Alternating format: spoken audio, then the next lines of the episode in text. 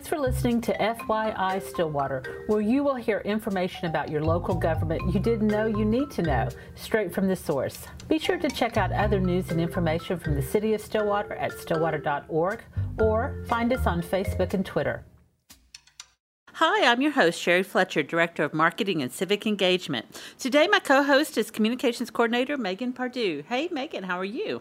I'm doing great. How about you, Sherry? Good, good. So, you're still working on the memes, right? Yes, I am. I'm slowly trying to get them out. Are you the memes queen? Yes, I am. I pride myself on that. So, if anybody sees the City of Stillwater's Facebook pages, Twitter, and you like a meme, you can thank Megan. Yeah, you know I'm the mastermind behind it. She is. And sometimes they're very witty, I think. I All try. So, who's our guest today? All right, so today's guest is Captain Stevens from the police department. So, to start this off, I'm going to start with some basic facts about the Stillwater Police Department. Uh, their mission is basically to protect life, liberty, and property and preserve the peace of the city of Stillwater by aggressively pursuing all criminals and vigorously seeking their prosecution, working in partnership with the community and educating citizens in prevention, and patrolling all city streets in a highly visible manner to deter criminal activity. That was a mouthful. Okay, so that's just a few of the things that the police Yeah, because there's department quite does. a few more on their mission statement. Yes. Yeah. So today we are going to talk with Royce. He's spearheading a joint mental health crisis center, and I think he's going to give us some background on a new officer. Correct. Yeah. So you can't see my air quotes, but I did put the new officer in air quotes. So welcome, Royce. Uh, Thank you.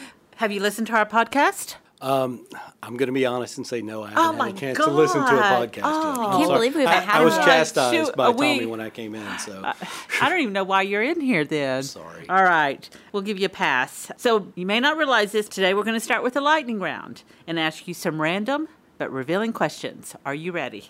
I guess He All right. guesses. I Yeah. get to ask them. All right, you go, I'm the torturer. All right, so what fictional world or place would you like to visit? it's an easy one. Mayberry, North Carolina. Oh my goodness. Such an I've- oddly specific place. I am a huge, huge Andy Griffith show fan. Are you? Do you My watch all the favorite show. reruns? I've I've got the complete set You on DVD and constantly watch Do it. you? Yes. So you've got it all memorized. Absolutely. Because I know if I watched one, I would remember the whole show and all the jokes. Uh, now I'm not like a huge fan, but but I could go spend some time in Mayberry. Yeah, I, I wish that was a real place. It's based on um, Andy Griffith's hometown that he grew up Mm-hmm. in, Mount Airy, North Carolina. So the jail would would be like your ideal jail. Yeah, I, yeah, that was what I wanted to be growing up was Andy Griffith. That'd be Oh, great. they have the Turns out I'm more Barney, but I You're would more love to be Andy You got your Griffith, bullet in your pocket. Yeah, exactly. And then the keys would hang so that uh, Otis, Otis could could reach out listen. there and get at the Exactly. town drunk. I can see that Megan has never seen the show. I Yes, can I'm see it. obviously one of the younger people. She didn't in even the know what here. Mayberry was. Well, I vaguely remember that show being on growing up. My older sister would watch it, but I haven't seen enough of it to know the location. So that did not ring a bell for you. it me. did not. You're I could dead to see me, Megan. she was a little dumbfounded. She's like, I thought that is like a really specific town. Whenever you're talking about any fictional place ever you could visit. that w- you was thinking like uh, uh, Lord of the Rings or uh, Yes, some- uh, some Twilight. Wonderland. I could see you as a Twilight uh, fan. Tommy's working that over in her mind over in the corner. Team Edward or Team Jacob is what Tommy just said. And we didn't get an answer. That was, Was a random but revealing question. Team Edward or Team Jacob? I have no you idea. gotta pick one. He doesn't know this fictional world either. if it wasn't made before probably like 1987, I have no idea. You know, I All just. I just tuned out of society in 1987. so you know. Well, let it be known that Captain Stevens cannot choose Team Edward or Team Jacob. we'll choose for him. It's career ending right there. anyway, let's move on. What's one career you wish you could have? So I am a huge classic car fan as well. I've owned, I don't know, 30, 40 classic cars in my life probably. And uh, I would love to own a classic car dealership. So, what do you own right now? Uh, right now, my two classic cars are a. I, I got on it several years ago. I got on an International Harvester kick. You probably don't know what that is either, do you? Not at all. so. International Harvester is known for making tractors and whatnot, but from 1907 to 1980, they also made passenger vehicles. Uh, they made the first crew cab pickup. They made the first production four-wheel drive vehicle, actually, that factory produced four-wheel drive vehicle for the public to buy. Um, they, they made a lot of things. So international scouts and things like that. I've owned 22 internationals. In my Wow. Life. And uh, currently, I have a 1974 International pickup that is all original. It came from Perry, Oklahoma. It was sold there originally. Uh, been here its whole life, uh, completely original. And I have a 1971 Scout 800 that So I'm do you restoring. drive them, or do Sure. you just put them on a bed and take them to show? No, no, I drive them. I I had a, a very nice show truck, 67 crew cab pickup that uh, I took to shows for several years that I restored. And uh, I drove it every. I put about 5,000 miles a year on that truck. Oh, all right. So what? So what's the dream car? The the elusive one that that you that if you got it, you would be fulfilled. Oh, that there's not one of those. There's not. No, I you know I would love to have a '62 Vette probably. The very first marked police car for the city of Stillwater was a 1939 Ford Standard sedan, uh, which is a one-year-only body style. Uh, if you go to the front lobby of the PD, you see a black and white photo of a black and white old Right. sedan. Says Stillwater Police on the door. They actually uh, bought that car, uh, and it was all black, and it just said police on the hood. 1941, they got their first radio, uh, car, car to base station radio, and that was the first time they had uniforms as well. Uh, there's a great story of how Stillwater PD got their first uniforms. But in conjunction with that, they had enough money left over from their fundraising to uh, paint the doors of that car white and, and paint the badge on, or paint Stillwater Police on the door. And I would love to recreate that car. That would be so cool. Those that would have to are- be like the car mascot of the police department if you I've, did that. Oh, I've been it- searching for a good candidate for that vehicle for about uh, two years now and have failed to find it. It's a one little yet. elusive. It is. It's a one year only car, and it was the standard. They made a deluxe version. People saved the deluxe versions because they were much nicer. Uh-huh. You see lots of those, but the front end of those are completely different. They look different. Mm-hmm. It won't work, so uh, it's very hard to find one of those. Awesome. Well, you'll have to keep us up to date on this, and we're going to come back. and You're going to bring that story back too. So, um, but today, let's go ahead and start our our regular interview with you. Um, first of all, I would like to know your career path. How did you end up captain of operations? What what got you here? Well, so um, like I said, I grew up wanting to be Andy Griffith. I always wanted to be a police officer, you know. And um, I was 20 years old in Dallas when uh, living in Dallas, Texas, when Saddam Hussein invaded Kuwait. And uh, I was also a patriot. And I said, I'm joining the army. And uh, I thought you joined the army and they told you what you were going to do, you know. But I went and took a test and they said, okay, what do you want to do? And I said, I want to be a cop. And they said, okay, well, we've got those in the army too. So I became a military police Ah, officer. okay. And uh, if you know the history of the Gulf War, it was over in like six minutes. So, you know, um, I was on orders to go to Kuwait when I joined, but the war was over before I could get out of training. And so they sent me to South Korea, and I was on bar patrol. Basically, in South Korea, where I was stationed, uh, they had a bar district, kind of like Uh-huh. Washington Street. Right. here. And so I, I did some horrible physical security jobs, and then, uh, but I would go out two days a week and patrol the bars down there like a street cop, you know. Huh. And, and then from there, I went to White Sands Missile Range. I worked in a traffic unit, and um, then uh, was lucky enough to be selected to be a federal game warden there at White Sands. And in doing that, uh, I was also a sniper, and I got deployed several times as a sniper with um, Joint Task Force Six, which ran drug interdiction for uh, basically the southwest part of Right. the nation and um, got very interested in drug interdiction and knew that I wanted to be a, a civilian police officer somewhere. And so in 1996, after five years in active duty, I finished my term of service and I got out. And through uh, various family situations, I knew I was going to move to Oklahoma. And I studied the area and decided that Stillwater PD was the PD to come to work for in this part of the state and uh, actually anywhere in this state. And um, so I moved here. They weren't hiring. Um, OSU PD and uh, opened up their hiring process shortly after Stillwater opened theirs as well. I applied for both. Uh, OSU PD called me and offered me a job, and so I took it. I went to work there. Um, and it was a it was a good learning experience. When you get went back then, '96, when you went to work there, uh, Everett Eaton was the chief at. Uh-huh. I'm sure you remember Everett. Um, he was the chief there, and it was kind of back then. It was a stepping stone department, not so much anymore. People Right. make careers out of OSU PD now, uh, but it was a stepping stone department, and um, uh, Chief Eaton asked for a two-year commitment when you went there. Shake his hand, say, "I'll work for you for two years." And on my second anniversary, I came to Stillwater and got an application Oh, yeah. and, and applied. Took about six months for the process to finish out, and I came to work here in uh, May of 1999. Uh, 18 months later, I knew when I came to work here, every officer we interview, we're going through, you know, hiring process right now. Every time we interview people, we always ask something like, "Where do you see yourself in five years if you get this job?" And everybody always says, "I'm going to be a detective. I'm going to be on the SWAT team, or I'm going to be a canine handler." Right. Well, I'm going to be a canine handler, is what I said. and um, I, uh, uh, 18 months later, just through uh, some weird circumstance, I found myself in a position to be able to apply for it um, and uh, was selected as a canine handler and uh, loved it. That was just an incredible job. I enjoyed it. I did that for almost 14 years here. It seems amazing, and we actually had the canines on our podcast on a We previous did. episode. and they were very quiet. They didn't. They didn't make a sound. It's like no, I thought they were going to kind of like there. Were, you could hear hear them and know they was in the room, but man, they were quiet. You know, it's kind of like they were. Um, they knew what was going on. They were attentive, but they didn't make a sound. I was like, make them make a sound.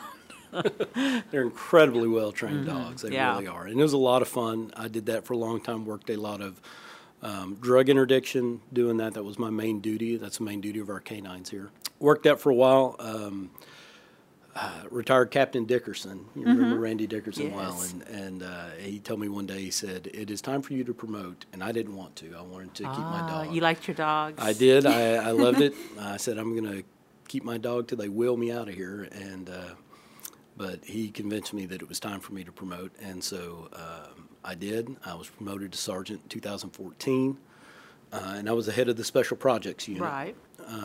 and so I did that for uh, I don't know three years or so, and uh, I was promoted to lieutenant, and went back to patrol, and worked patrol for about 18 months, and, and expected to do that for quite a while, but.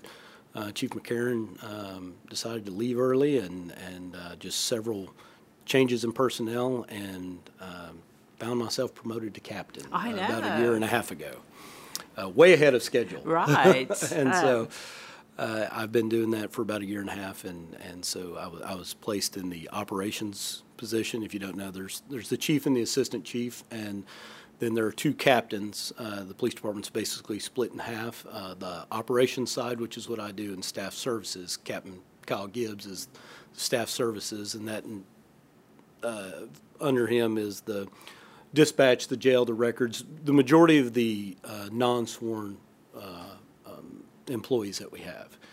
And then uh, in the operations side, my side is the criminal investigations division, the detectives, the school resource officers, the and, and the patrol division. Right. So you're quite busy. Yes, we're all quite busy. Quite yes. busy, yes. Uh, but you also uh, had mentioned to me that you're spearheading a uh, mental health crisis center. Well, not a center, but right. um, yeah, a unit. So uh, the um, you know mental health has has always been an issue for for law enforcement in dealing with with mental health. You know, years ago. Because you guys are the ones that take care of the people who are having meltdowns or the um, they're living under a bridge or, I mean, you're the first point of contact for a lot of these people. Exactly. So, you know, um, years ago, they had, you know, what you would call a mental institution, a mental hospital and things, and, and they've done away with those throughout the country through a series of lawsuits and litigation that have gone on. And, um, and gone to more community-based mental health, uh, which is what we have here. Um, and uh, it is a it's a it's a good seems to be an effective system for the mental health, but it does put law enforcement in contact with uh, people in crisis quite often, and um, it takes very specialized training to to deal effectively deal with people in crisis, and um, more training um, to be truly effective at it than, than the average uh, police officer is going to get in his career. You know, there's people that go to school for seven years are called doctors, you know, to, to deal with people in crisis and deal with people with mental health. But um, for, for a crisis situation, um, it, it's, it would be great to have some really specialized um, officers that could go out and do that. And there are several departments, larger departments across the nation that have gone to this type of model or going to it. Uh, probably the, the most well known is San Antonio, Texas. Uh, HBO actually did a documentary on it uh, a couple of years ago. And but basically, what it does is it takes police officers and it gives them very specialized training on crisis intervention, um, and that is their duty, is responding to people in crisis. Um, and you know, I say that, and people go, "Well, really? Do you, do you have enough of that to keep people busy?" Right. Like what would be an example? Um, well, so in Oklahoma, we have what's called emergency detention. So if someone is is um, going to harm themselves or saying, "I'm going to harm someone else," um, they can't care for themselves uh, because of some type of mental illness. Usually, is what we're seeing there. Um, uh, we respond to those, and and um, our recourse is to well, the way it works in Oklahoma is um, an officer would go. Um, they believe that someone is going to harm themselves, and they will take them into protective custody. Um, the state of Oklahoma has kind of a gatekeeper system. For years and years here, it was Edwin Fair Mental Health. Um, about a year ago, Grand Lakes Mental Health took over that contract, uh, and we have had a great relationship with them. And their way of doing business has vastly improved our ability to serve our community, in my opinion. And um, the way that they interface with the patients um, has really uh, been beneficial to us. They opened a, a, a crisis center in town, which also helps us because for years we would you know, we would take someone to the hospital. Doctor would check them out, make sure there wasn't some um, uh, physical reason for what was going on with them.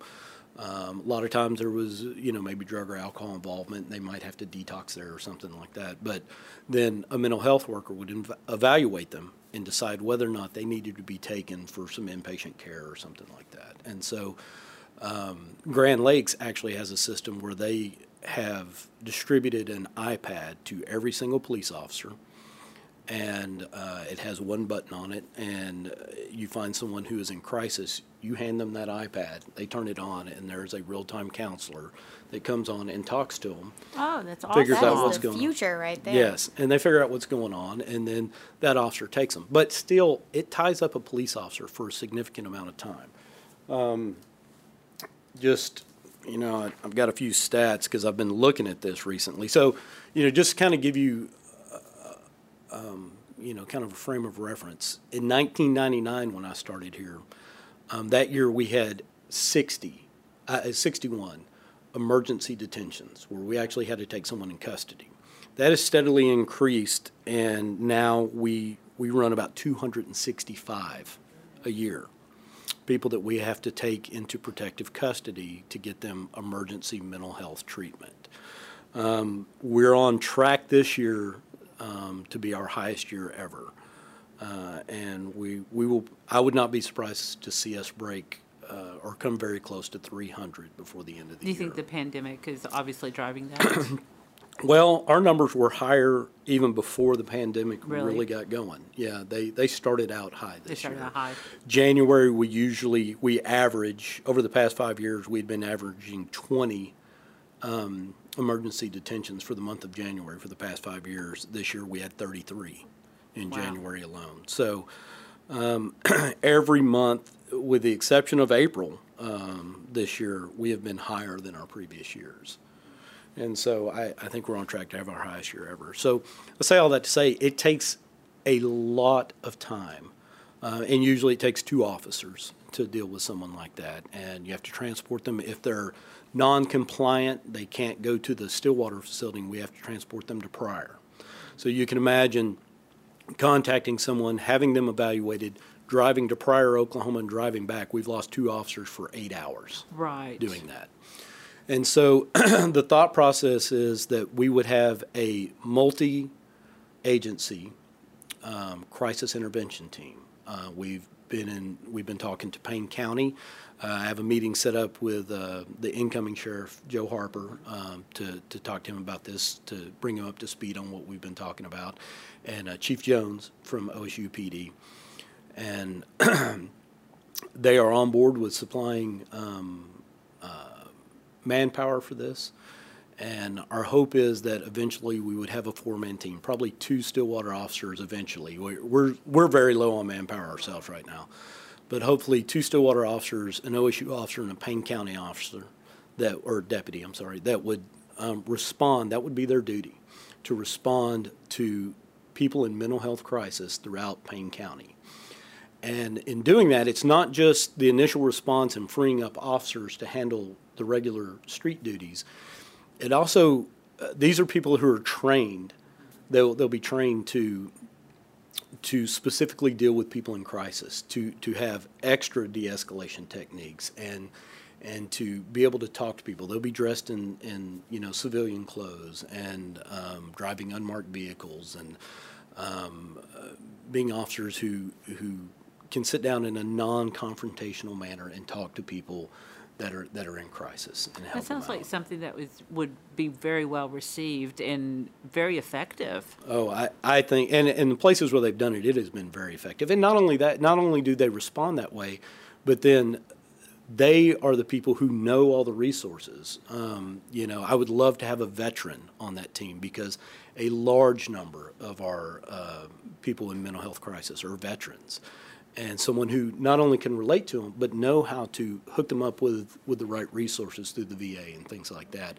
And then have the time to go back and follow up with these people and make sure that they're, they're going to their appointments, make sure they're getting the help that they Oh, need. that's, I, I can see a lot of value in that because you're building a relationship because, because they tend to be in the community and it's a continuous, uh, Absolutely, it's just like anything else. They we have you know there's a high risk yeah Yeah. repeat repeat uh, uh, customers there in that, and so if you have someone who follows up with them, I think that would drop off. I You think know, so, too. Yeah, they would they would You they could wouldn't come get to in know and trust that this specific person is going to help you. That's right. It You're sounds like building a, relationship with them, and they're they're they're checking in with them and making sure that they're going and getting the help they need. And I think it'll stop future crisis for those folks. Mm-hmm. Wow, that is awesome. Um, we'll have to talk to you a little bit more about this uh, in the future.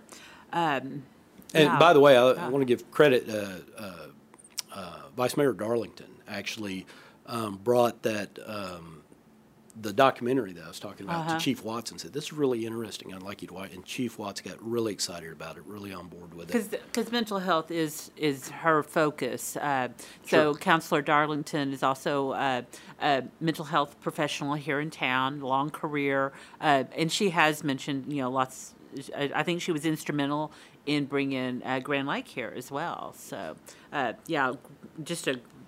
She's she's really in tune to the needs of the community as well. So yeah, Well, hats I- off to to Councilor Darlington. I really hope we can pull this off. I hope. Uh, right now, we're in a hiring process. We're. Uh, I've been here for you know at Stillwater PD for 21 years. I don't know that we've ever been fully staffed, and it. Oh, really? You know, and it takes a long time to hire uh, and vet people to be officers, and we have um, the, if not the, it's it's one of the top few longest training programs in the state for a police department. If we hire someone who's uncertified, never been a police officer, it takes right at a year to get that person out on the road as a police officer. So when we have vacancies, it's a long time to hire, Yeah. a long and time we to Very get them out. selective. And we get people to apply. I mean, it's not like nobody's applying. Yeah. Uh, so it is a strenuous uh, uh, selection process Well, to I'll- even get them there. I'll tell you this, uh, the last hiring process, I believe we had 136 applicants.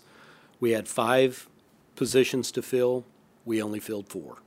Wow. We couldn't even find Wow. a fifth applicant that That we is wanted to amazing. accept. Um, so people can be rest assured that the, the police officers are screened and vetted uh, and trained. Not Uh, just anyone is out Yeah. on the street. Absolutely. Now, I alluded to earlier that where you have a new officer, again, you don't see my air quotes. Uh, so, what am I talking about, Royce? Well, um, Investigator Elliott is one of our canine handlers, and his current uh, dog is Pito. Actually, Pito's very dear to me because he was my last patrol dog. Um, I went and selected Pito in July of 2012, and he was my dog until I left the canine program or the canine position. And Detective Elliott was chosen as the handler, and um, he took over Pito, and he has had him since. Well, Pito has been our longest-serving police canine in the history of our program, and uh, so he's he's right now nine and a half years old. We've had him just over Mm-hmm. eight years, and he deserves to retire. So that's So what, what happens? So so what's their retirement program? What what do they get? What's their perks? So- where where do they go? So what happens is the handler when a dog is retiring from service, um, the handler, of course, the handler always wants to keep their dog Right. because they're they're part of the family, uh, and so um, uh, now they're they're owned by the city, Mm-hmm. um, and and they're expensive. Those dogs cost between, um, depending on what type of training dogs have, they cost between eight and fifteen thousand dollars. But they They're so they do belong to the city. I always see like service dogs or police mm-hmm. dogs on the street, and I just want to pet them so bad, but I know that they're a working professional, and I It- cannot pet them. Well, the, the protocol there is ask the handler, can I pet them? And they will tell you yes or no. You shouldn't have told me that. Yeah. That's I right. will ask every person Yeah. I see. Yeah. Now, if it's a if it's a true like a, a service dog, like a personal service dog, usually almost always they will say no, you can't pet my dog um, while they're working, and there's there's That good makes reasons. sense, yeah. I understand. There's good reasons for that. Now, police dogs though, we are very selective in our dogs, and we make sure we get strong social police dogs. And so all our police dogs have always been able to, we can take them in the middle of a kindergarten class and have them lay on the floor and kids pile on them and pet them and pull their ears. That's what Megan wants. She wants a police dog in the office. That's my dream right there. Yeah. Just please bring one in and let them lay on the floor next to me, and All I will cuddle all over him. Well, eh, back to your question though. So what happens is since they do belong to the city, they can't give those things away. Uh-huh. Um, they're considered a piece of equipment, um, and so um, the uh, city manager sells the dog to the handler. Uh, They cost a whole dollar. And uh, usually Norm McNickle gives you a dollar before you have to pay him a dollar. so, That is awesome. I had not heard that story before, but I may offer two dollars because I think I think uh, Investigator Elliott would would fight you pretty good to keep yeah, Pito. because they are just adorable. They You really may or are. may not see my application. Yeah. It might be coming through the police department. Yeah, because Megan wants to be a handler too. Yeah. Yeah. It's a good time. So Yeah. um, we have selected a new dog, um, and uh, he was put out on our uh, Facebook page last week. His name is Rotex. I don't know what they're going to call him. I wouldn't call my dog Rotex. It'd probably be Row or Tex or something like that. I don't know. But- Text would work really well. But uh, I've seen some video of him, and I am very excited to see this dog finish his training out here. He's going to be a great dog. He's, he's a pretty good sized dog. Um, we, we go to um, uh, usually, uh, the majority of our dogs have come from a place called Vohne Liche Kennels in Denver, Indiana.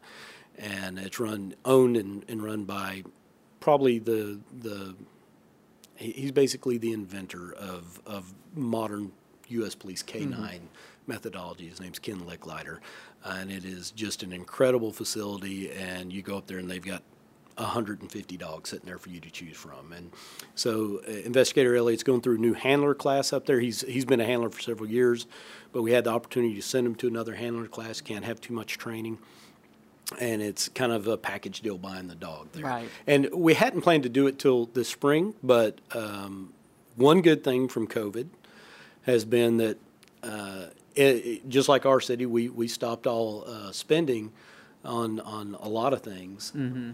But uh, so did other cities, and so they had a backlog of dogs, and so they actually put them on sale. And so a half price sale for a police dog. Oh my goodness, things you don't expect, right? Exactly, and we had, you know, if you'll remember back when Xena, our uh, one of our police dogs, unexpectedly passed away a few years yeah. ago. Um, we did a community fundraiser. Our goal was to raise um, about twenty thousand. We raised about thirty-eight thousand. Yeah, community And- responded. Oh, uh, yeah, incredibly well. And so um, we had that money in an account for our dogs, and uh, this this opportunity came up, and uh, that would that's what it was given for was to Right. replace a canine. And so, uh, city council approved us to go ahead and, and buy the dog now. Yeah, because that makes it does make a lot of uh, sense. Uh, it's good use of taxpayer dollars. Uh, watch those. Uh, well, these were donated dollars, but still, you know, just good stewards of the money. And uh, now we have a new dog. We gotta go meet it. Absolutely. So, Yeah. wait, is Investigator Elliott about to have two police dogs in his home? He he will. Oh my God, I need to join this. He That's will. my He- dream. Um, you know, it's really great because we get up there and you're. I, I've been a, a master trainer, me and, and Detective Comstock, who's now retired police officer. Uh, we went up to Vohne Liche and went through a master trainer course, and we got to train the dogs. And you see how they work and, and, and how they're brought from overseas and imprinted training. And you know that just like anywhere else, there's there's really great ones, and it, you know it's a sliding scale down. You know, and so you go there, and I don't know how many people were in the class in the handler class this time, but let's say there's 25 of them. How do you pick the dogs? They all show up on the same day for dog selection. Well, they do a kind of a lottery system up Uh-huh. there, and we were lucky enough to be the third picked uh, for the lottery. The third, first two people that were picking had specific things that they needed based on their department needs and their needs did not require them to pick the best dog. And uh, so they didn't. Uh, they- Wow. and uh, every trainer there knew that Rotex was the best dog in the kennel. And Detective Elliott was the third pick and got to take the dog. That is awesome. so we, we really lucked out. He's got a great dog coming back home. I'm so sure the police when you was will a benefit from handler, this. did you allow your dog in your classic cars? Um, yeah, actually, I did. Um, he, uh, you know, because they live with you, they go home with you, and uh, I would take. Uh, uh, I had three three dogs. I had uh, Pito was my last one. My middle dog was Bear, and my first dog was Mako. And Mako was a big lap dog and loved everyone. And if I went somewhere, he wanted to go, and so he routinely rode in my cars with me. Road shotgun. Absolutely. All right. Well, thank you so much for coming and being our guest today. Uh, if we um, want to get a, an update on the mental health crisis unit, will you come back and talk to us? Absolutely, I'd be really and excited to. you seem to have a great history of the police department. Is that something you could come back and tell us uh, some of these things and maybe go into that car a little bit more? I, I would I would love to do You would? that. Yeah, All right. uh, you know, uh, retired Captain Kurt Middlestat. Uh-huh. Um, you know, he was kind of the department historian. Yes, and, he and was. Mm. Our, our historical display that we have out front of the police barn. If you haven't seen that, it's pretty neat. You ought to go by and look at it. Uh, but he, he set that up. He was instrumental in getting that set up and collecting all that. And, and I learned a lot from talking to him and just the archives upstairs that we have things uh, that I've been able to go through and see. Because you Really want to go back to Mayberry. I do, that's- absolutely. That's, kind of you're recreating Mayberry. I would love to have that. Yeah, I'd love to have that 39 Ford and, and uh, one of our original 1941 Ike jacket uniforms and Uh-huh. take that in parades for us and stuff. It'd be awesome. All right. Well, we're going to bring you back and we're going to talk history and all the other activities you got. Well, thank you so much for joining us today. You bet. Thank you.